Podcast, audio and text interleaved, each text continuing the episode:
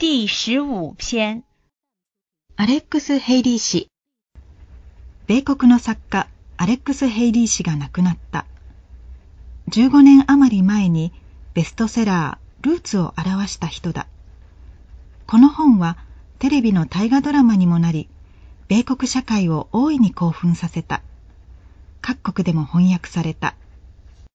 母方の祖先を7代遡り、アフリカはガンビア、ジェフレ村の少年、クンタ・キンテに自分の根源を発見する。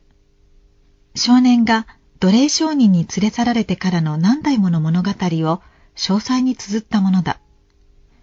調査には長い年月を費やした。ファクトだけではないが、さりとてフィクションではなく事実に基づく。いわばファクションだと言っていた。奴隷売買、区役、迫害など黒人たちの体験の描写が生々しい。建国200年、米国人にとって一種の歴史教育とも言えた。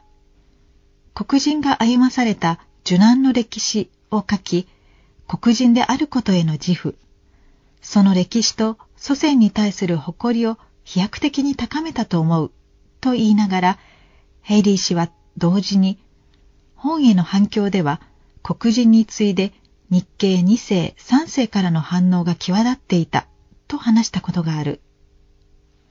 黒、白、黄色といった皮膚の色の違いよりも、その能力で人間を見たい。差別の存在に静かだが激しい怒りを抱いていた。近年、日系、中国系、あるいはイタリア系の米国人というのと同様、黒人をアフリカ系米国人と呼ぶ。ルーツ以降の表現だろう。ヘイリー氏から聞いた忘れられない話がある。ジェフレでは子供が生まれると父親が7日間姿を消す。懸命に名前を考えるためだ。8日目に村中の人が集まる。太鼓の響き、父親が赤ん坊の耳に口を寄せ、吹き込むように名前を囁く。聞いた人々が口々に名を叫ぶ。父親は夜、子供を抱き、月と星を見せて宣言する。見よ、汝自身より偉大なるもの、これのみ、と。個人は一人一人名の違う存在だ。その尊厳を考えさせる話である。